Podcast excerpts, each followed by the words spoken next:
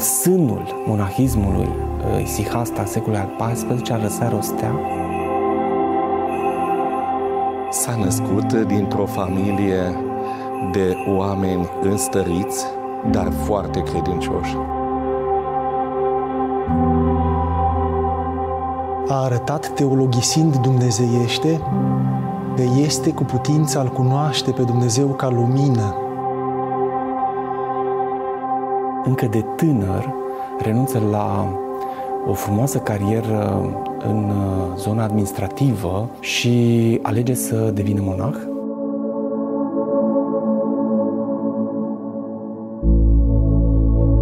El a fost determinat să fundamenteze teologia Harului, să o sistematizeze, să o reevidențieze pentru a justifica experiența isihastă.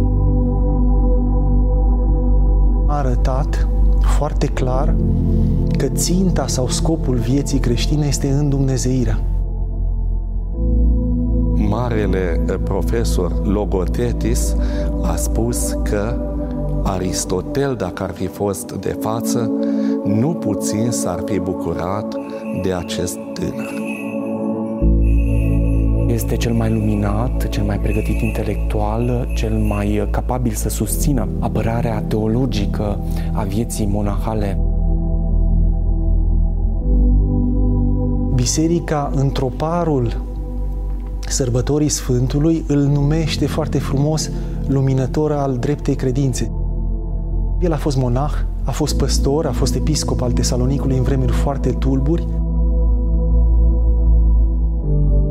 Viața lui a fost o viață exemplară, trăirea lui bazată pe rugăciunea lui Isus.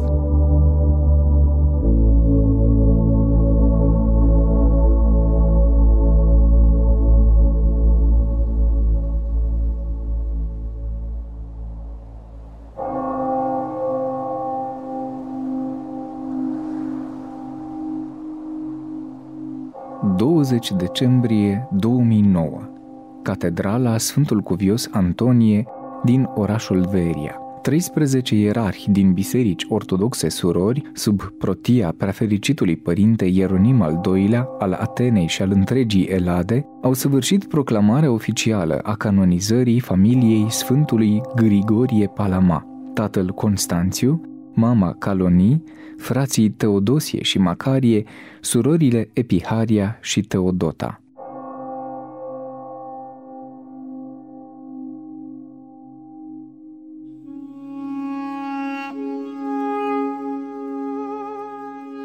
Calonii, fica cea frumoasă și drept cugetătorule Constanție, mare nevoitorule și dumnezeiescule ierarhe Grigorie, Epiharia, mireasa lui Hristos, Cuvioasă Teodota și înțelepte Teodosie și Macarie, preotule, pe voi toți vă cântăm. Slavă celui ce v-a încrunat pe voi, slavă celui ce v-a strălucit lumina în Dumnezeirii lui cea nezidită și veșnică. Inițiatorul acestei canonizări a fost înalt preasfințitul părinte Pantelimon, mitropolit de Veria, Nausa și Campania. Με πατριαρχική και συνοδική πράξη το Νοέμβριο του έτους 2009 οι γονείς, οι αδελφοί και οι αδελφές του Αγίου Γρηγορίου, ο οποίος τιμήθηκε ως Άγιος αμέσως σχεδόν μετά την κοίμησή του, ανεγράφησαν στις αγιολογικές δέλτους της Εκκλησίας μας και τους τιμούμε όλους μαζί την πρώτη Κυριακή μετά την 14η Νοεμβρίου, εορτή της μνήμης του Αγίου Γρηγορίου του Παλαμά. La evenimentele solemne a fost prezent și un ierarh român.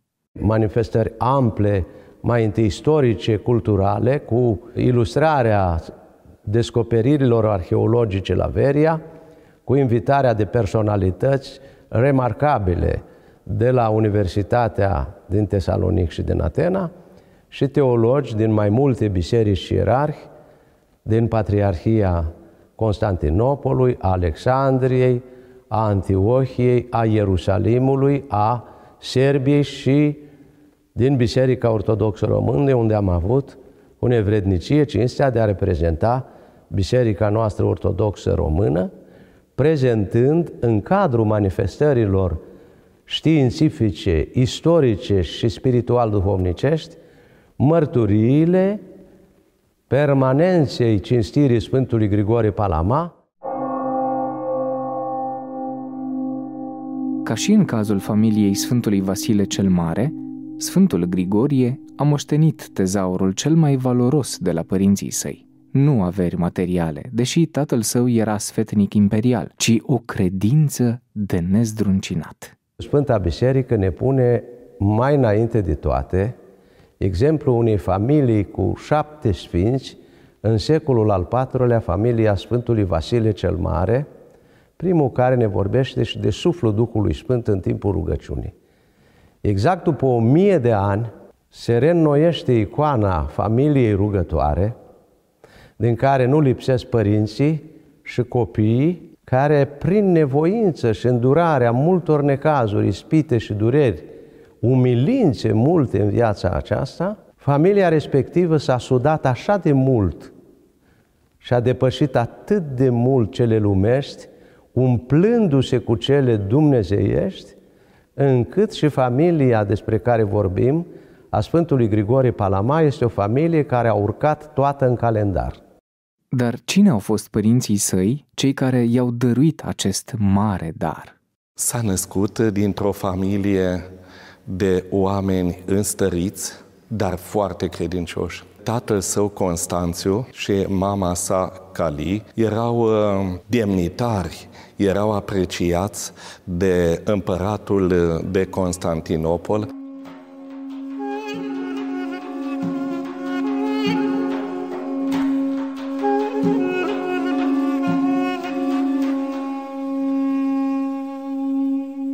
senator la curtea împăratului bizantin Andronic al II-lea, Constantin Palama a dus o viață curată, luminată de dragoste, după mărturia Sfântului Filotei Cochinos, ucenicul și biograful Sfântului Grigorie.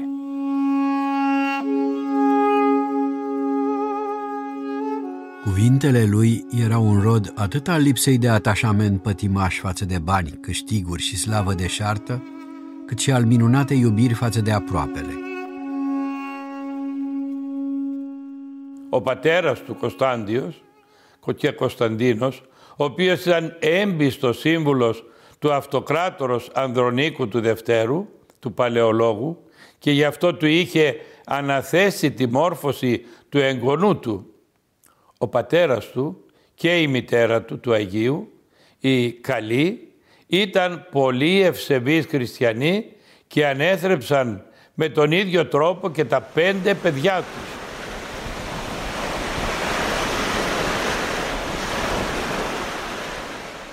Senatorul Constantin mărturisește Sfântul Filotei Cochinos dobândise darul rugăciunii neîncetate.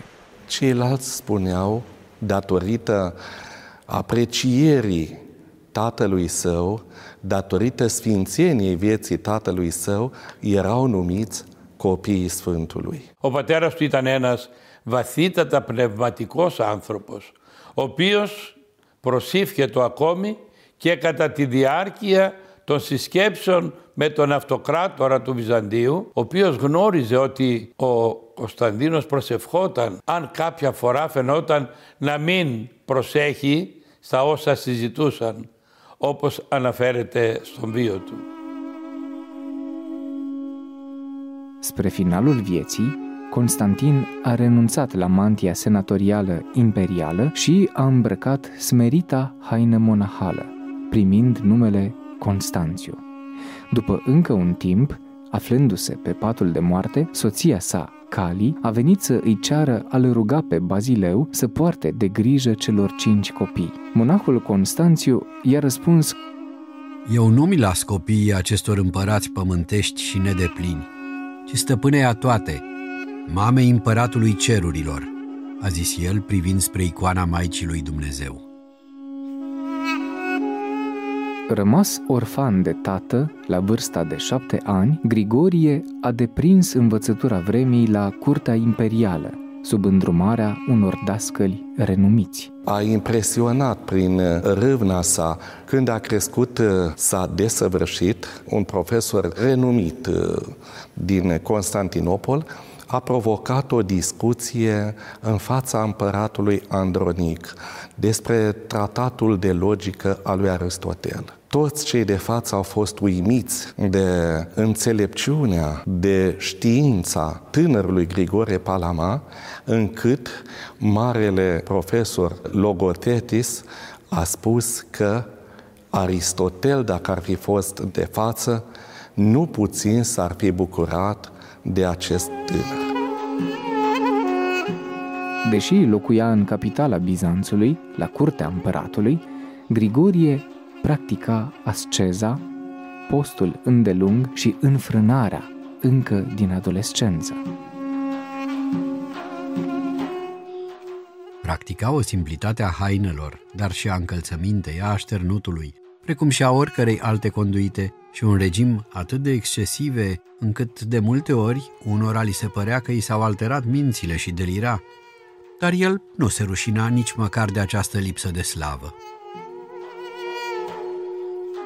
Prin desele convorbiri cu monahii aghioriți, tânărul Grigorie a înțeles că drumul său este către viața monahală și a așezat mama și surorile la mănăstire, apoi a pornit împreună cu cei doi frați ai săi spre muntele Atos.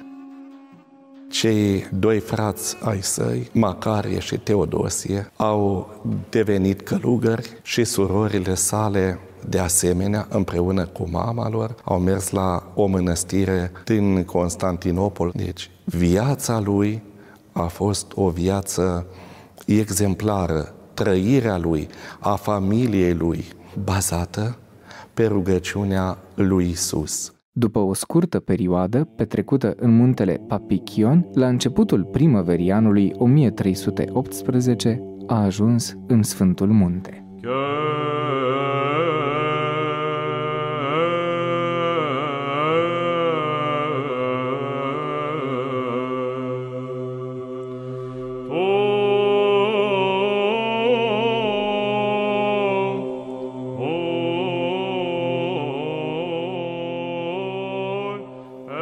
Οι δύο αδελφοί του ακολούθησαν τον Άγιο Γρηγόριο όταν εκείνος αποφάσισε να εγκαταλείψει την Κωνσταντινούπολη και την κοσμική σταδιοδρομία και έγιναν και αυτοί μοναχοί στο Άγιον Όρος.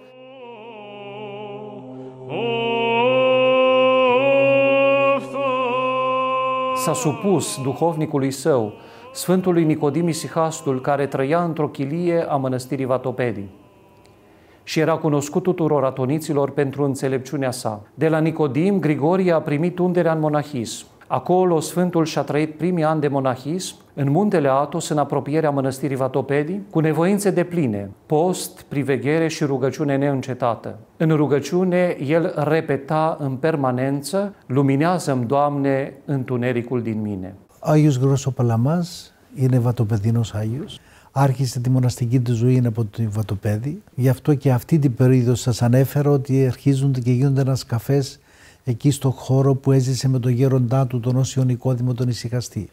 Είναι κάφημα για την Ορθοδοξία, είναι κάφημα για το Βατοπέδι, είναι κάφημα για όλη την Εκκλησία, γιατί η διδασκαλία του έθιξε με θεολογικών τρόπων το θέμα της ουσίας του Θεού και το θέμα των ενεργειών του Θεού, των αχτής θείων ενεργειών. Και ο άνθρωπος κοινωνεί με τον Θεό κατά τον Άγιο Παλαμά χωρίς να συμμετέχει στην ουσία του Θεού, αλλά γίνεται κοινωνός των αχτής των θείων των ενεργειών. Αυτός είναι ο αγιασμός.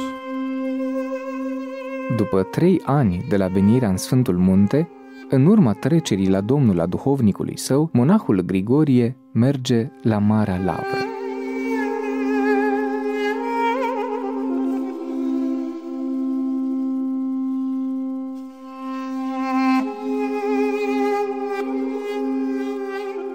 A plecat spre mănăstirea Marea Lavră, unde a rămas timp de trei ani.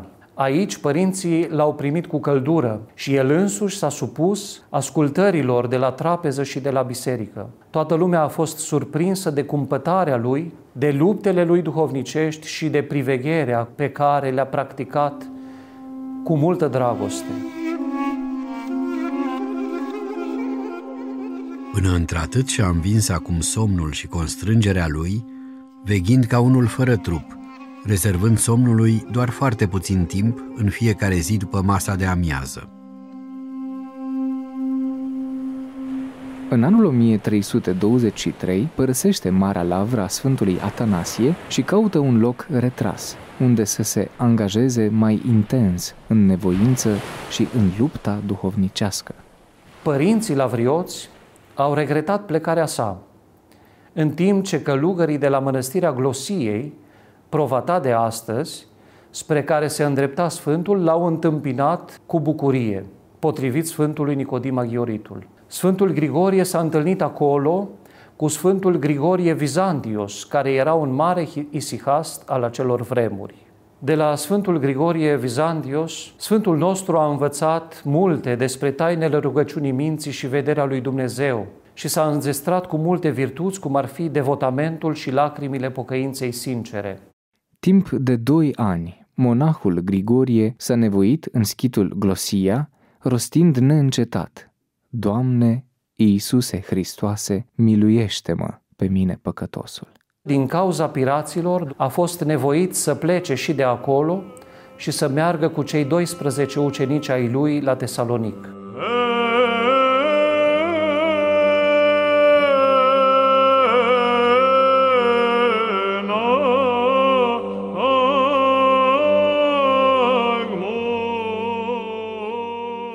Avem o percepție asupra Sfântului Munte ca fiind o republică monahală închisă, dar în uh, secolul respectiv, întregul Imperiu Bizantin radia de o viață uh, monahală, isihastă, astfel încât chiar și în uh, Tesalonic, Sfântul Grigorie Palama, împreună cu câțiva frați și deja ucenici, continuă ritmul vieții monahale și școala de rugăciune isihastă, chiar în mijlocul cetății. Aici este și Hirotonit preot în anii 20 ai secolului al XIV-lea.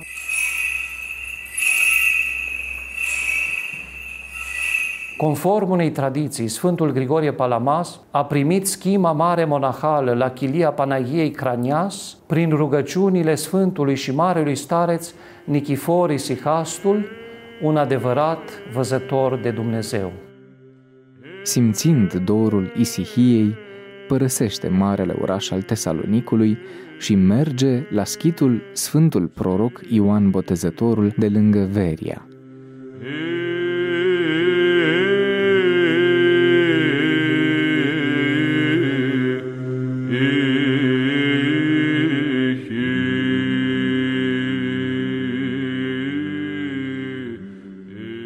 Ήρθαν λοιπόν από την Θεσσαλονίκη και όπως γράφει ο Άγιος Φιλόθεος ο Κόκκινος, η περιοχή των Πιερίων ήταν γνωστή για τους ασκητές της και μάλιστα για τους νηστευτές οι οποίοι ζούσαν εδώ και έχουμε μία σπηλαιώδη μορφή του μοναχισμού.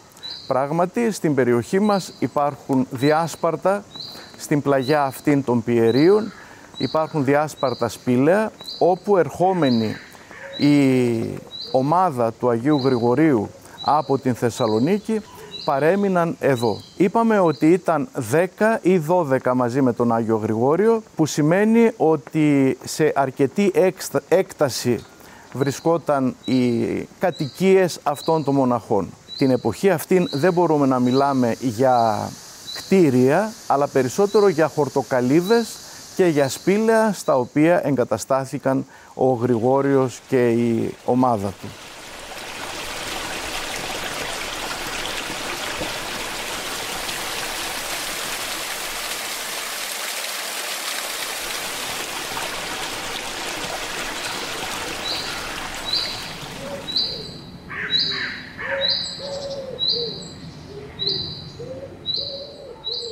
Avea pe atunci 30 de ani și un trup sănătos, pentru că nu se apropiase de el încă nici cea mai scurtă boală. De aceea a atacat lupte încă mult mai mari și o conduită mai aspră, topindu-și trupul cu postiri și privegheri lungi. Στα πέντε αυτά χρόνια που έζησε εδώ ο Άγιος Γρηγόριος, ο ίδιος ασχολούνταν με το αγαπημένο του πνευματικό άθλημα, αγώνισμα, δηλαδή την ησυχία. Τις πέντε ημέρες της εβδομάδας ησύχαζε στο σπήλαιο και τις δύο άλλες ημέρες, δηλαδή το Σάββατο και την Κυριακή, εξήρχεται από το σπήλαιο και όπως χαρακτηριστικά αναφέρει ο, βί, ο βίος του, έλαμπε ολόκληρος και λειτουργούσε και συγχρόνως κήρυτε, δίδασκε τους ε, προσερχομένους από την πόλη της Βέρειας αλλά και από τη γύρω περιοχή την καλλιέργεια της ευχής του Ιησού, της νοεράς προσευχής.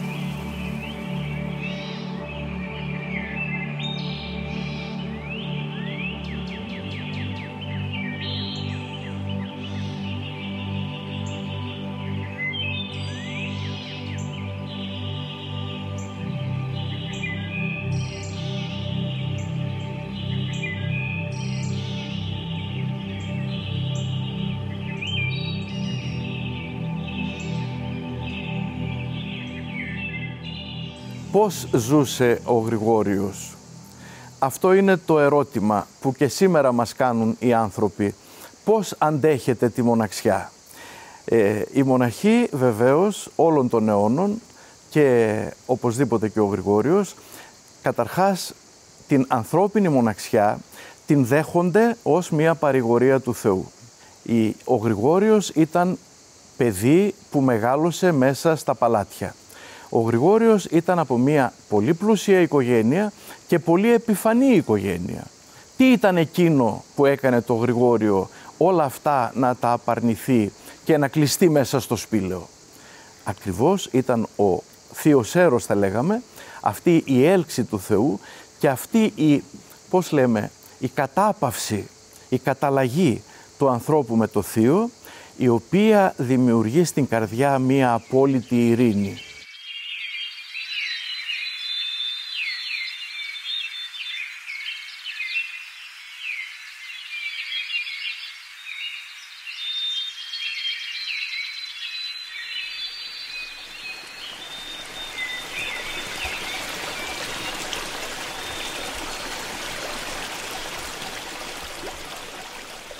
Όταν αργότερα εκοιμήθη η μητέρα του και ο Άγιος Γρηγόριος βρισκόταν ήδη στη Βέρεια, τον ειδοποίησαν οι αδελφές του, οι Επίχαρης και οι Θεοδότη, που είχαν γίνει και εκείνες μοναχές μαζί με τη μητέρα τους και τους ζήτησαν πνευματική καθοδήγηση. Ο Άγιος πήγε με τους αδελφούς του στην Κωνσταντινούπολη και έφερε τις αδελφές του στη Βέρεια και τις εγκατέστησε σε ένα μοναστήρι μέσα στην πόλη της Βερίας κατά την παράδοση στη μονή τότε της Κυριώτισσας ενώ εκείνος συνέχισε να ασκείται με τους αδελφούς του στη σκήτη της Βερίας.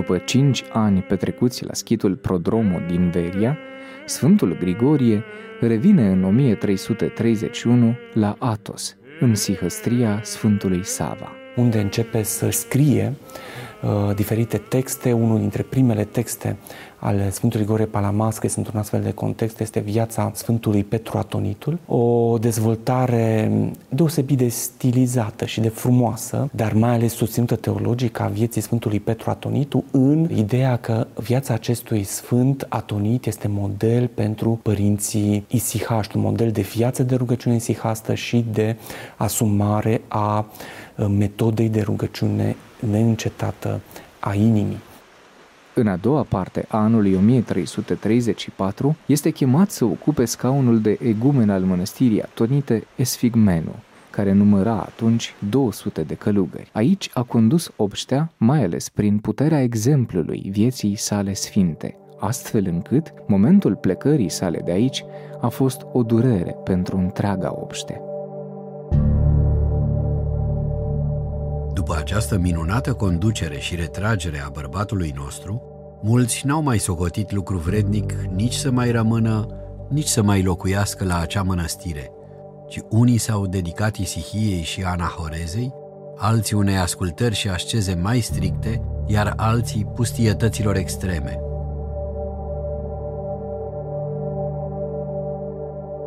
După un an și jumătate de stăreție, revine la Marea Lavră, cea mai prolifică perioadă a scrierilor Sfântului Grigorie Palama începe aici.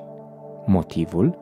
Călugărul calabrez Varlaam pornește o dispută împotriva modului de viață isihast și pune la îndoială natura Harului Divin, pe care îl consideră creat. Răspunsul Sfântului Grigorie?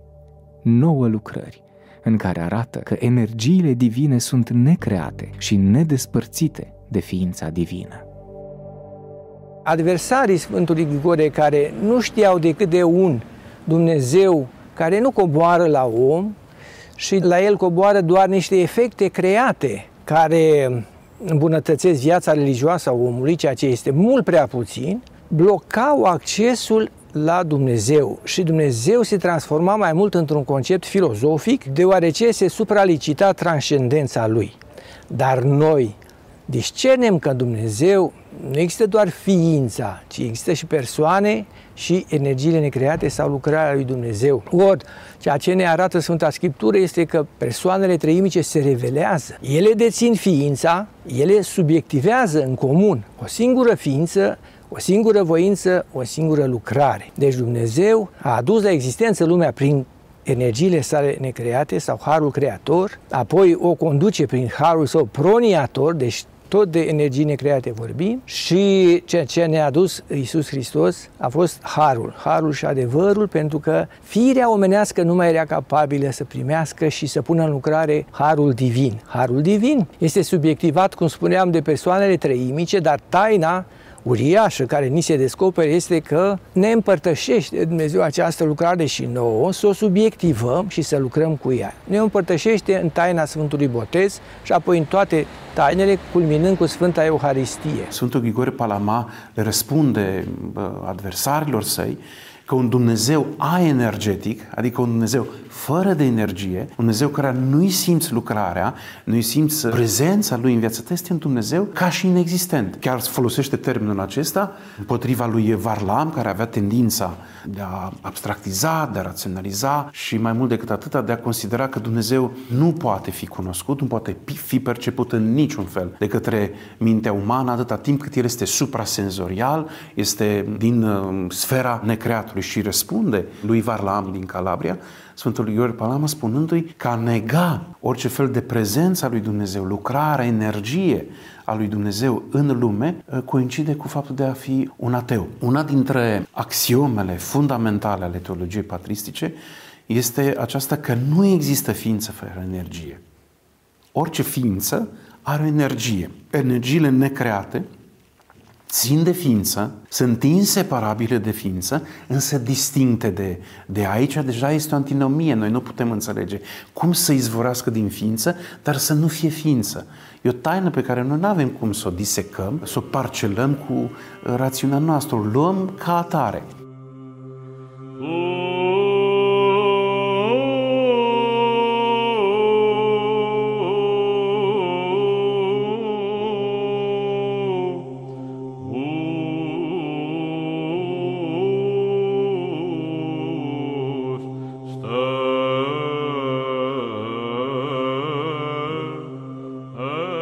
Alege să se implice într-o dezbatere care aparținea sau era considerată ca aparținând intelectualilor sau specialiștilor sau profesioniștilor între ale teologiei, tocmai fiind conștient de miza faptului că apărarea teologiei sihaste, apărarea teologiei vederii luminii necreate, nu înseamnă apărarea unui punct nou în istoria dogmei. Teologia energiilor necreate are o vechime fundamentală, este prezentă în Sfânta Scriptură. Experiențele Sfintei Fecioare Maria, experiența Sfântului Pavel pe drumul Damascului, experiența primului mucenic Arhidiaconul Ștefan, experiența atâtor martiri, experiența atâtor sfinți din istoria literaturii creștine, istoria patristicii, toate dau mărturie despre faptul că Harul este dumnezeesc, necreat, împărtășibil și că Finalitatea vieții creștine înseamnă de fapt sfințirea înțeleasă ca în Dumnezeire. Varlam din Calabria răspunde și acestor triade. Nu își schimbă rătăcirile nici în urma unei întâlniri cu Sfântul Grigorie în Tesalonic. Rugătorul Isihast revine în Sfântul Munte unde scrie tomul agioritic în apărarea dreptei credințe.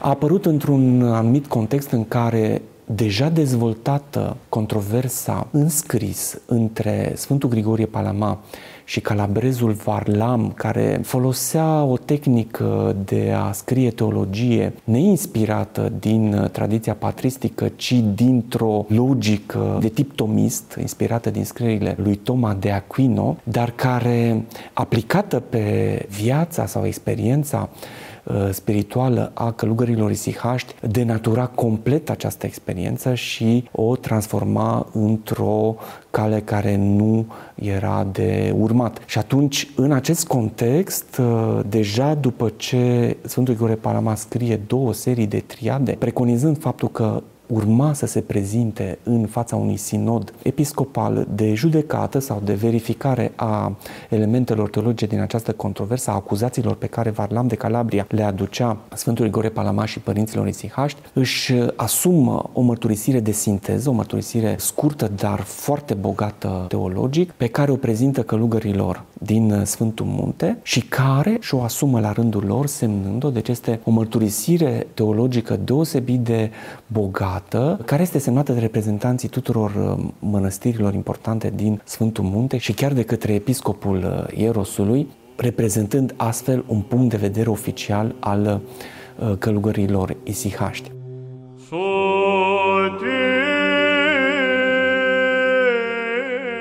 Tot cel ce zice că lumina care a strălucit ucenicilor în tabor este o nălucă și un simbol, ce se face și se desface și nu există cu adevărat, și susține că nu este o lucrare mai presus de toată înțelegerea, ci mai presus de înțelegere.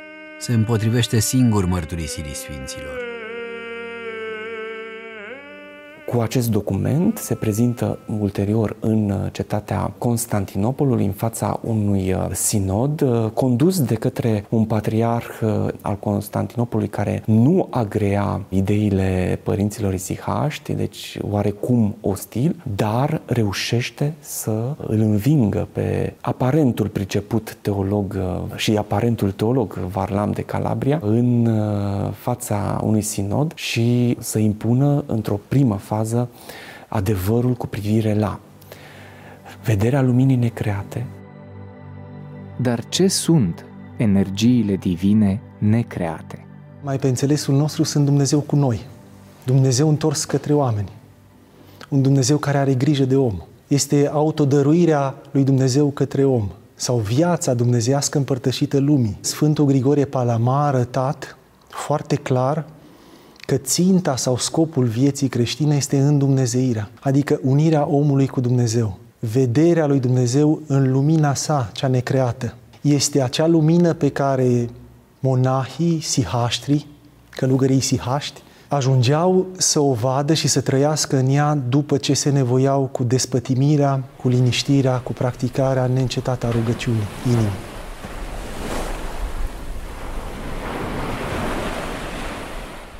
Sfântul Grigore Palama înțelege Dumnezeu trăimea ca viață și ca taină. Ca viață că noi ne putem împărtăși de Dumnezeu prin energiile necreate în care este El însuși nu o intervenție externă, să spunem, a lui Dumnezeu, din ființa sa în creație. Dumnezeu este același în ființa sa, dar și în energiile sale. Nu sunt doi Dumnezei. Noi nu concepem ca fiind două realități în care Dumnezeu ni se dăruiește, cel puțin prin energiile necreate, într-o manieră mai redusă, mai minimalistă decât ar fi El însuși în ființa sa. Deci Dumnezeu este viață și dacă este viață, noi suntem chemați să ne împărtășim de această viață. El ni se dăruiește. Și aceasta este teologia energiilor necreate. Teologia dăruirii lui Dumnezeu oamenilor. Este manifestarea dragostei Lui față de noi. Harul necreat, energia necreată nu este altceva, sigur, sintetizând și concentrând maximal, iubirea sa față de noi, dragostea sa față de noi, deschiderea sa, comunicarea sa înspre noi. Dacă El este viață, Sfântul Grigore Palama ne spune că este și taină, în sensul că noi nu îl putem cunoaște. Noi nu putem să accedem în niciun fel la ființa sa, care este incognoștibilă, incomprehensibilă, adică nu o poți cunoaște, nu o poți înțelege în niciun fel. Un Dumnezeu fără energii necreate, fără o lucrare, nu poate înnoi firea omenească. Și lucrul acesta l-am văzut în unirea ipostatică. Unirea ipostatică, tocmai aceasta atestă realitatea unirii celor două firi. Cele două firi care odată unite își păstrează și voința și lucrarea specifică. Lucrurile au fost chiar dogmatizate de o formă foarte clară la sinodul al șaselea ecumenic. Să ne amintim că atunci ereticii, urmași ai monofiziților, care erau monoteliți sau monoenergiști, considerau că în ipostazul Fiului lui Dumnezeu nu rămâne decât o singură voință, voința divină, și deci și o singură lucrare, lucrarea divină. Ori Sfinții Părinți au argumentat pe baza revelației că persistă nu numai firea omenească, ci și voința și lucrarea omenească. Deci ei au apărat atunci indirect, pentru că nu atacase nimeni. Niciunul dintre eretici n-a contestat că Dumnezeu are propria voință, nu numai propria fire, și propria lucrare. Cu care lucrare a făcut Isus Hristos toate minunile, a tămăduit bolnavi, a înviat morți și a transfigurat firea sa cu lucrarea sa dumnezeiască. Lucrarea dumnezeiască sau energiile necreate nu dublează ființa lui Dumnezeu. Aceasta este formularea Sfântului Ierar Grigore Palama. Un teolog mai recent, contemporan cu noi, Olivier Clement, spunea odată că dogma bisericii este în general o definiție făcută sau luată cu regret. Atunci când viața bisericii, mai bine spus când credința ei era atacată, era deformată, era alterată. Sfântul Grigore Palama acest lucru l-a făcut, chiar dacă el nu a fost un teolog speculativ. El știa foarte bine filozofia timpului său, dar n-a fost un teolog speculativ, el a fost monah, a fost păstor, a fost episcop al Tesalonicului în vremuri foarte tulburi, însă s-a ridicat în apărarea acestei tradiții isihaste, acestei tradiții minunate a spiritualității ortodoxe care este isihasmul. Și biserica a primit învățătura sa sau teologia lui ca arătând dreapta credință, pentru că ceea ce numim noi astăzi sinoadele isihaste, sinoadele din secolul XIV, canonizează învățătura dogmatică sau teologia Sfântului Grigore Palama. O primesc. De ce? Pentru că ele arată foarte clar această uh, receptare a tradiției seculare a bisericii care face distinție în Dumnezeu nu doar între esența sau ființa dumnezească și cele trei ipostase sau cele trei persoane. Deci nu vorbim doar de Dumnezeu treimic, ci vorbim și de distinția între unica ființă sau esență sau supraființă sau supraesență dumnezească și energiile divine, le spune, sau dumnezeiești, necreate, prin care Dumnezeu se dăruiește lumii. Rugăciunea neîncetată, despre care vorbește Sfântul Grigorie Palama, nu era ceva nou în viața bisericii. Creștinii îmbunătățiți s-au sfințit prin ea încă din vremea apostolică. Ea este atestată în scrierile părinților noștri din primele secole. Gândiți-vă la scrierile Sfântului Efrem Siru, din secolul IV. Dar, ca să vă dau un exemplu mai drag nouă, Sfântul Ioan Casian, care a fost contemporan cu fericitul Augustin, care a fost ucenic al Sfântului Ioan Gură de Aur și prieten bun cu cel care avea să devină mai târziu Papa Romei, uh, Sfântul Leon cel Mare. Sfântul Ioan Casian, în convorbirile sale duhovnicești, spune foarte clar că el, când a fost în pustia Egiptului, a întâlnit călugări, monahi, mai bine spus, anahoreți, care practicau rugăciunea neîncetată. Era rugăciunea aceasta monologică, repetarea permanentă a unui verset dintr-un psalm. Primul verset din psalmul 69. Dumnezeule, spre ajutorul meu ia aminte grăbește-te să-mi ajuți. Am zice noi mai pe scurt astăzi, Doamne ajută-mă. Ei repetau continuu această rugăciune, Doamne ajută-mă. Și Sfântul Ioan Casian recomandă spunând că această, auziți, formulă mântuitoare trebuie să ne urmărească precum bătăile inimii și trebuie să fie rostită oricând în viața noastră. Doamne, Iisuse Hristoase, Fiul lui Dumnezeu, miluiește-mă pe mine păcătosul. Rostită odată de două ori, de zece ori, de sute și mii de ori. Pentru mine, ca teolog, arată în același timp centrarea pe numele lui Dumnezeu, care e foarte importantă. De ce? Pentru că ea este, în prima parte a ei, o proclamare dogmatică și doxologică a identității Mântuitorului nostru. Iar apoi, cea de-a doua parte este tot biblică, ca și primele numiri din prima parte, este această rugăciune penitențială de pocăință a vameșului din Evanghelie. Noi îl proclamăm în această rugăciune neîncetată pe Mântuitorul nostru ca fiind Isus. Isus cine este? Este numele personal dat pruncului născut din Fecioara Maria. El este mărturisit ca fiind Domnul. Domnul, Kyrios în limba greacă, este traducerea grecească a numelui celui sfânt sau de necuprins al evreilor. În Septuaginta întâlnim lucrul acesta și apoi la Sfântul Apostol Pavel. Și apoi el este proclamat sau mărturisit ca fiind Hristosul, unsul, Mesia, Mântuitorul lumii, tocmai pentru că este Fiul lui Dumnezeu. Toate aceste nume pe care le mărturisim în prima parte a acestei rugăciuni, Doamne, Isuse, Hristoase, Fiul lui Dumnezeu, miluiește-mă pe mine păcătosul sau păcătoasa, arată tocmai identitatea dumnezească a celui născut omenește din Fecioara Maria. Ori atunci când noi pomenim neîncetat numele lui Hristos, arătăm că Hristos este cu noi. Ținându-l neîncetat în pomenire numele lui Isus, îl ținem pe Hristos cu noi. Și numele lui Hristos este puterea lui, este energia lui, este harul lui care ne ajută. Pe de altă parte, Părintele Stăniloae arată foarte frumos în toată opera lui atunci când ții în inima ta pe cineva în mod permanent, atunci arăți că iubești. Rugăciunea lui Isus, isihasmul, această dorință de a câștiga liniștea cât mai mult, dar nu dintr-o perspectivă psihologizantă sau emoțională, ci profundă a ființei, nu poate să fie realizată decât în momentul în care unesc mintea cu inima. Ruptura este între mintea mea și ceea ce simt eu. Unitatea ființei mele poate fi regăsită în Hristos. Însă nici învățătura despre energiile divine necreate nu era una nouă bisericii. Sfântul Grigorie Palama nu a inovat, ci a sistematizat. L-au acuzat permanent. Este una dintre acuzele cele mai frecvente la adresa teologiei Sfântului Grigore Palama, teologie palamite, care ar fi o inovație a secolului uh, al XIV-lea. Dacă vom avea curiozitate să facem o incursiune în uh, textele părinților anteriori Sfântului Grigore Palama, pe care el se bazează permanent Toată teologia Sfântului Grigore Palama nu este, nu este altceva decât o interpelare permanentă, o permanentă discuție, vorbire cu textele părinților. Și sunt câțiva părinți ai bisericii noastre pe care îi invocă extrem de des. Le spune Sfântul Vasile cel Mare deja din secolul IV, pentru că de atunci începe să se cristalizeze în teologia ortodoxă această învățătură să se precizeze mai clar în scris de la capadocieni în lupta lor cu erezia eunomiană.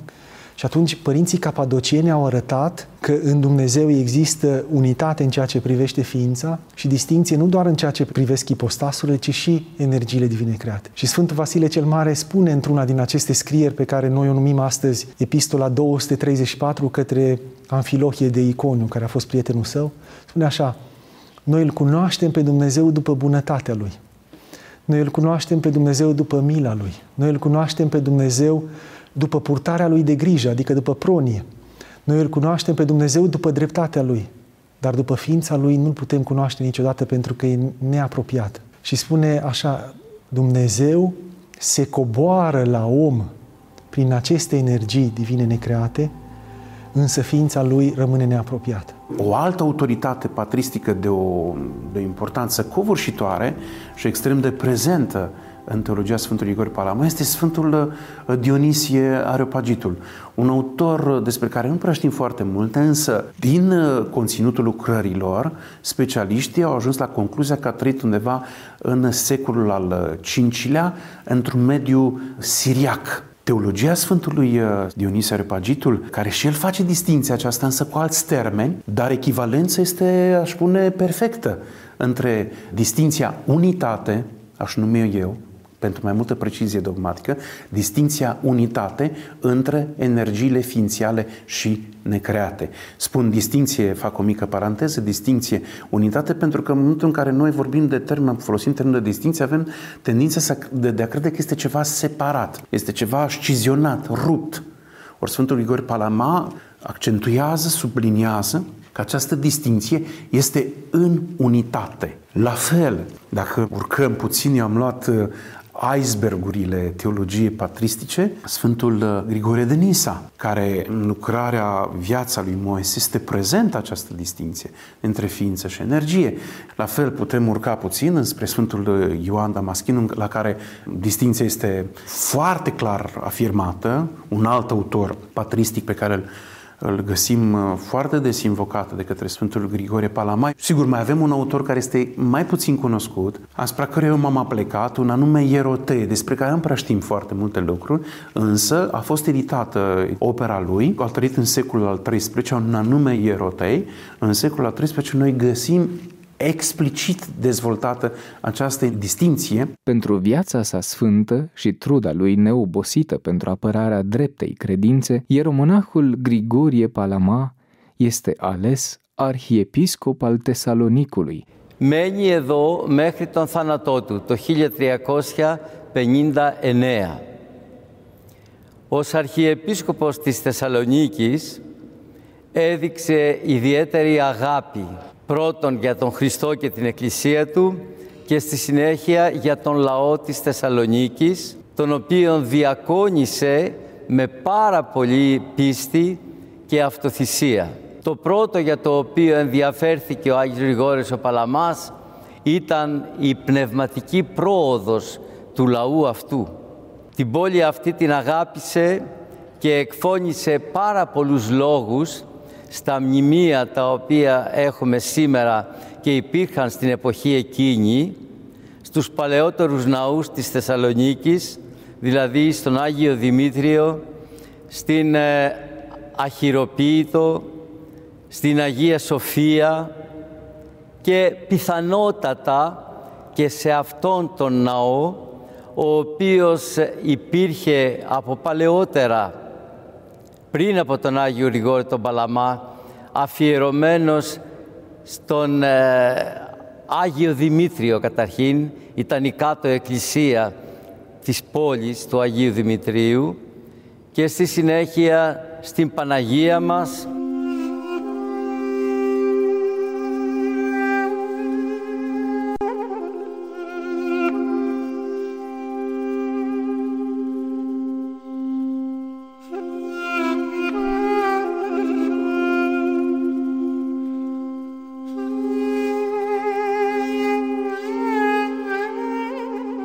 Στα χρόνια τα οποία έζησε εδώ, όπως λέει και ο ίδιος, δεν σταμάτησε ποτέ να ενδιαφέρεται για την πνευματική πρόοδο των πιστών. Και όπως λέει σε ομιλία του, ποτέ δεν θα σταματήσω να ομιλώ είτε κατηδίαν, σε ιδιαίτερες δηλαδή συναντήσεις που είχε με τον λαό του Θεού εδώ.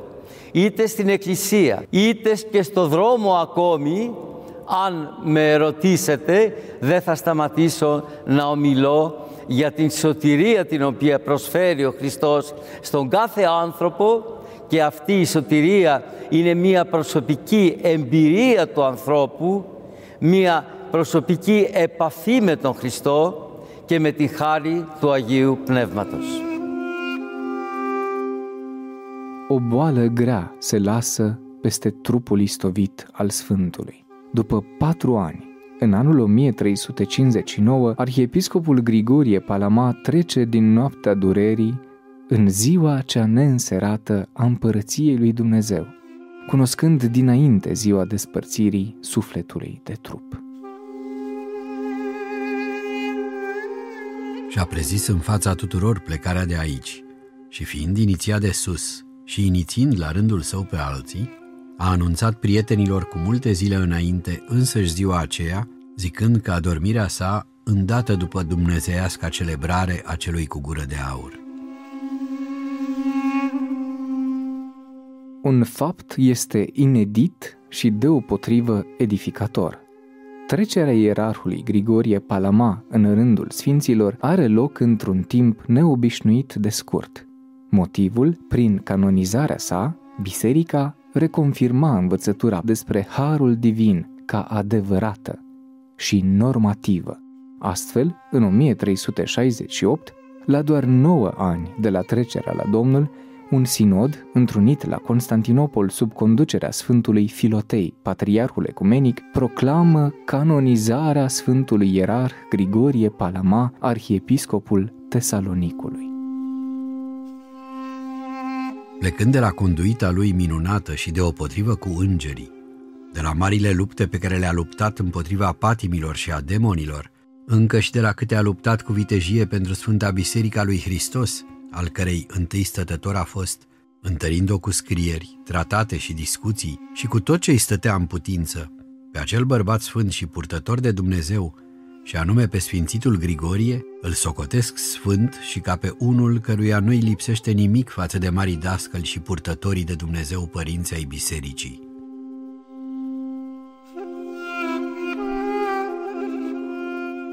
Sfintele sale moaște se găsesc astăzi în Catedrala Mitropolitană din Tesalonic.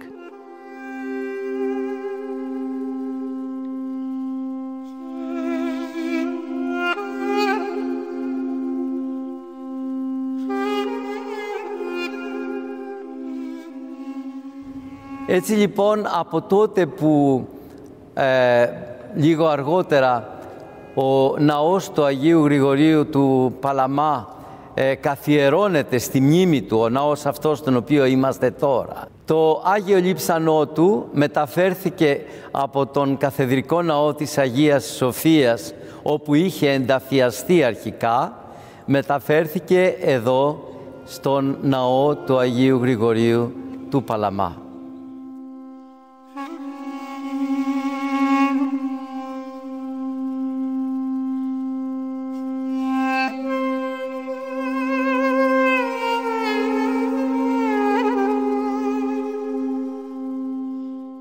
Η παρουσία του είναι διαρκής, αρκεί να σας πω ότι όταν έχουμε ένα θέμα που μας απασχολεί, όταν έχουμε ένα πρόβλημα είτε με τον κορονοϊό, είτε με οποιαδήποτε άλλα κοινωνικά προβλήματα ε, και πολιτικά ακόμα στην Ελλάδα ή όταν έρχονται οι άνθρωποι και ζητούν εδώ θέλω να με βοηθήσει ο Άγιος για ένα θέμα που έχω στην οικογένειά μου.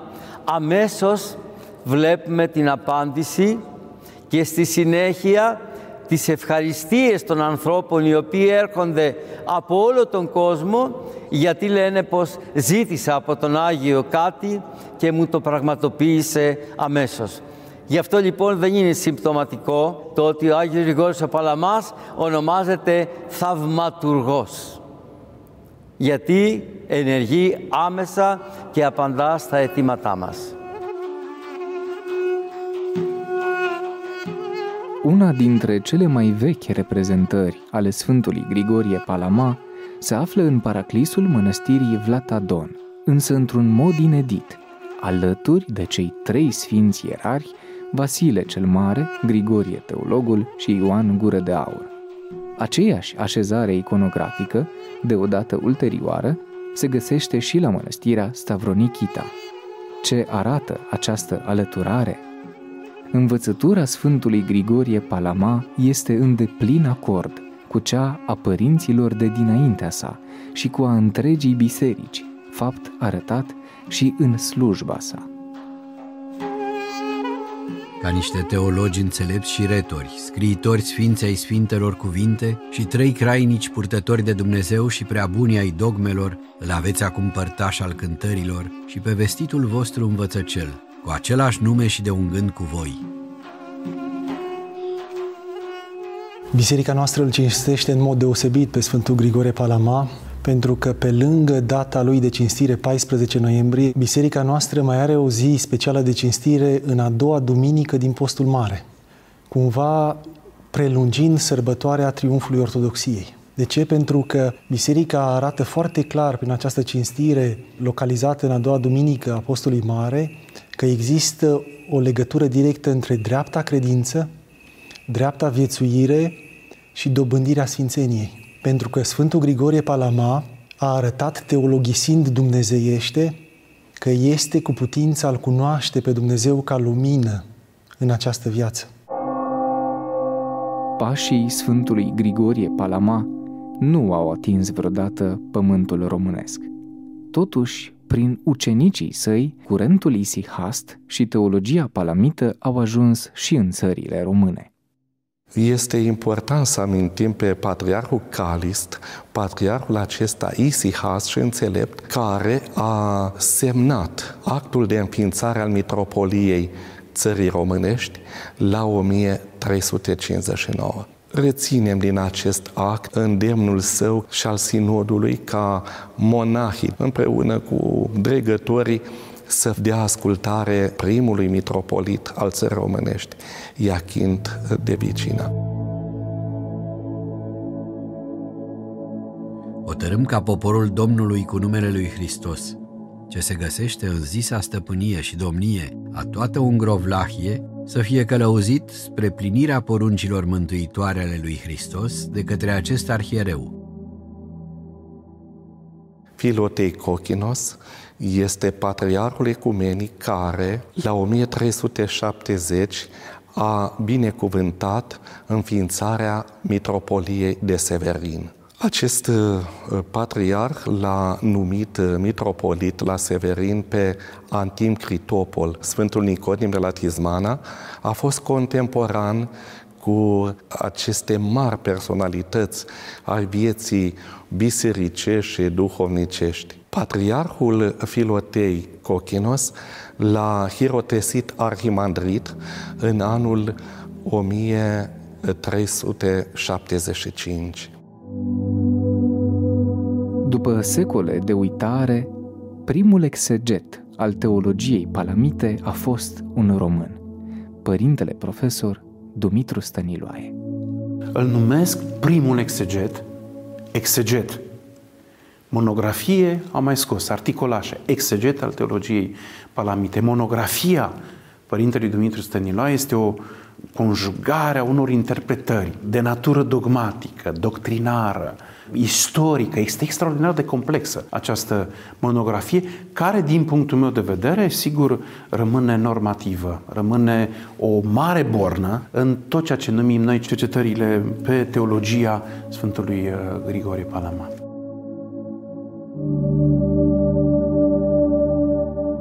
Teologul luminii necreate, așa cum a fost numit Sfântul Grigorie Palama, rămâne o lumină care străbate veacurile.